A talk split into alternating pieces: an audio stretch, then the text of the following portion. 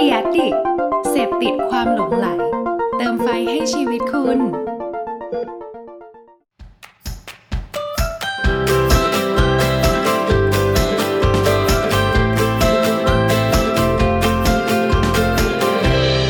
Hanky Biz Podcast สวัสดีค่ะ ยินดีต้อนรับเข้าสู่รายการ Hanky Biz Podcast นะคะ วันนี้ทุกคนก็อยู่กับมุกกุณิดากันพิทยาค่ะ ก็ในช่วงสัปดาห์ที่ผ่านมานะคะมุกก็ได้มีโอกาสได้รับเชิญไปเป็น guest ในงาน p o p a c Asia 2020 ที่จัดที่ไบเทคบางนาค่ะ ในงานนี้นะคะก็จะมีทั้ง trend packaging แล้วก็รวมไปถึงเรื่องของตัวพวกอุปกรณ์ machine ในโรงงานด้วย วันนี้ค่ะมุกก็เลยได้หยิบเอาเนื้อหาบางส่วนจากในงานเนี่ยมาแชร์ให้ทุกคนได้ฟัง ก็จะเป็นสรุป 7 trend packaging ในปี 2020 ค่ะ ถ้าพร้อมแล้วไปฟังกันเลยค่ะ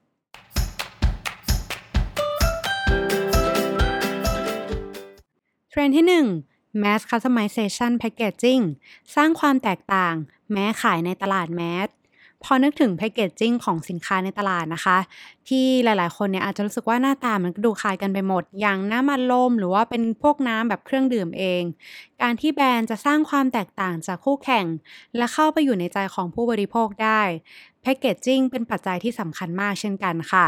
ดูได้จากเคสของโค้กนะคะ แบรนด์น้ำอัดลมที่ได้สร้างความโดดเด่น แล้วก็แตกต่างในการเอาชื่อเล่นของคนไทย ที่มักจะเจอซ้ำกันบ่อยๆมาไว้บนกระป๋องของโค้กมันทำให้คนที่ดื่มโค้กนะคะ เขารู้สึกสนุกในการตามหาชื่อของเขาเองไปด้วย และนอกจากเคสนี้แล้วก็ยังมีเคสของแบรนด์น้ำดื่มอย่างแบรนด์สปริงเคิลที่เขาสร้างความแตกต่างให้กับน้ำเปล่าของตัวเองด้วยการออกแบบดีไซน์ packaging ที่ดึงดูดสายตาของคนตั้งแต่อยู่บน shelf รวมไปถึงการออกแบบลาย packaging เฉพาะนะคะ ให้กลายเป็นของสะสมสำหรับแฟนคลับในแต่ละ season ที่ออกมา จากตรงนี้เองค่ะ เราจะเห็นได้ว่าการออกแบบ packaging ที่ดี ส่งผลอย่างมากกับแบรนด์ ยอดขายของสินค้า แล้วก็ความชอบของผู้บริโภคที่มีต่อแบรนด์ได้เป็นอย่างดีเลยค่ะเทรนที่ 2 be simple bold and clear ดีไซน์เรียบง่าย น้อยแต่มากสไตล์มินิมอล เวลาที่เราออกแบบ packaging เราจะสังเกตได้นะคะว่าแบรนด์ใหญ่ ๆ เนี่ย เขาจะพยายามยัดข้อมูลทุกอย่างลงให้กับผู้บริโภค รวมถึงเลือกใช้สีที่ค่อนข้างจะฉูดฉาด เพื่อให้ดูโดดเด่นกว่าแบรนด์อื่นๆ ถ้าให้เราลองมองย้อนกลับไปนะคะ สมัยก่อนเนี่ย การทำ packaging แบบนี้ อาจจะเป็นอะไรที่ตอบโจทย์ตลาดมาก แต่ในปัจจุบันที่ลูกค้าเขาเห็นสินค้าที่หน้าตาดูคล้ายกันไปหมดอยู่บนชั้น มันเลยทำให้แพคเกจจิ้งที่มีดีไซน์เรียบๆ กับโดดเด่นขึ้นมาแทนซะงั้น ซึ่งในเคสนี้นะคะ เราก็อยากจะพูดถึงแบรนด์น้ำอ้อยพรีเมียมค่ะ อย่างแบรนด์ไร่ไม่จน เขาได้ดีไซน์แพคเกจจิ้งให้เหมือนกับเป็นปล้องอ้อยจริง ๆ เรียบๆ ข้อความไม่เยอะทำให้สินค้าดูโดดเด่น แล้วก็แตกต่างจากแบรนด์อื่นๆในที่อยู่บนเชลด้วย จากที่เมื่อก่อนนะคะ ทางไร่เขาเนี่ยไม่เคยส่งออกน้ำอ้อยเลย ล่าสุด ตอนนี้จากการทำแพ็กเกจจิ้งของแบรนด์ ก็กลายเป็นว่าได้รับรางวัลมากมาย 10 กว่ารางวัลทั่วโลก ซึ่งเป็นทั้งการเปิดตลาด แล้วก็สร้างยอดขายให้กับแบรนด์ในคราวเดียวกันเลยค่ะเทรนที่ 3 culture story การบอกเล่าเรื่องราว การทำ storytelling นะคะ เป็นสิ่งที่จำเป็นมากสำหรับสินค้าในฝั่งเอเชียเลย ซึ่งส่วนใหญ่มักจะมีเรื่องราวของแบรนด์ที่น่าสนใจเป็นทุนเดิมอยู่แล้ว เราสามารถเอาตรงนี้ค่ะ มาสร้างเป็นจุดแข็งให้กับแบรนด์ของเรา เพื่อให้ดูแตกต่างจากแบรนด์ใหญ่ๆที่มีอยู่ในตลาด โดยอาจจะลองฉีกออกไปเล่นในตลาดที่พรีเมียมขึ้นมาหน่อย ซึ่งเป็นกลุ่มที่ต้องการสินค้าที่มีคุณภาพสูง ยกตัวอย่างจากแบรนด์ข้าว Healthy Food Healthy Life นะคะ แบรนด์นี้เขาก็ได้สร้างความแตกต่างจากแบรนด์อื่นในตลาดเนี่ยคือือเขาเน้นกระบวนการผลิตข้าวแบบดั้งเดิมทั้งหมด เช่น ใช้ควายไถนา ใช้มือเกี่ยวข้าว เพื่อให้ได้รสชาติอร่อยแบบดั้งเดิมที่เราเคยกินกันมา จากจุดขายตรงนี้เองค่ะ ก็เป็นส่วนที่ทำให้แบรนด์นี้นะคะ แตกต่างจากแบรนด์ข้าวอื่นๆ ที่มีอยู่ในตลาดได้นั่นเองค่ะ เทรนที่ 4 Package Planet เป็นมิตรกับสิ่งแวดล้อม ย่อยสลายได้ง่าย เทรนด์ของการใส่ใจสิ่งแวดล้อมที่เพิ่มสูงขึ้นทั่วโลก จนได้กลายเป็นมาตรฐานในการรับผิดชอบต่อสังคม ทำให้แบรนด์ใหญ่ๆนะคะ ก็ต้องเริ่มปรับตัว รวมถึงพยายามโปรโมทเกี่ยวกับการใช้แพคเกจจิ้งที่ดีต่อโลกมากขึ้น จากตรงนี้เองค่ะ ถ้ามองในมุมมองของ SME อย่างเราเนี่ย เราก็สามารถใช้โอกาสตรงนี้นะคะ ที่แบรนด์ใหญ่ๆ เขาได้ปูตลาดเกี่ยวกับแพคเกจจิ้งที่ดีกับสิ่งแวดล้อมไว้แล้ว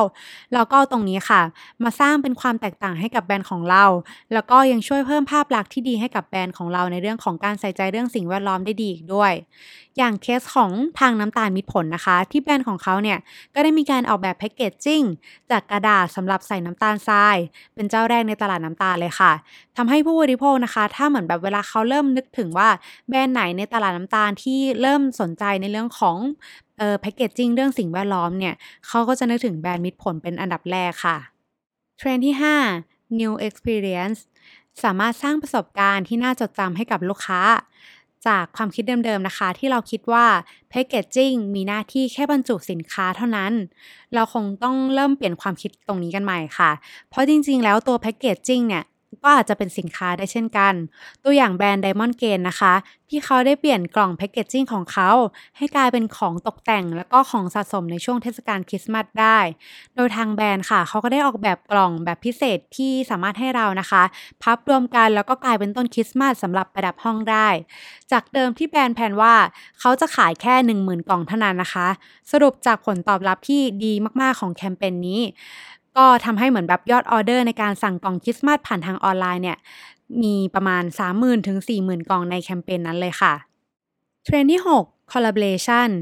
จับมือทำกิจกรรมกันระหว่างแบรนด์การจับมือร่วมกันกับแบรนด์ในการออกแบบ packagingโดยไม่ได้จำกัดว่าต้องจับมือกับกลุ่มในธุรกิจอุตสาหกรรมเดียวกันเท่านั้น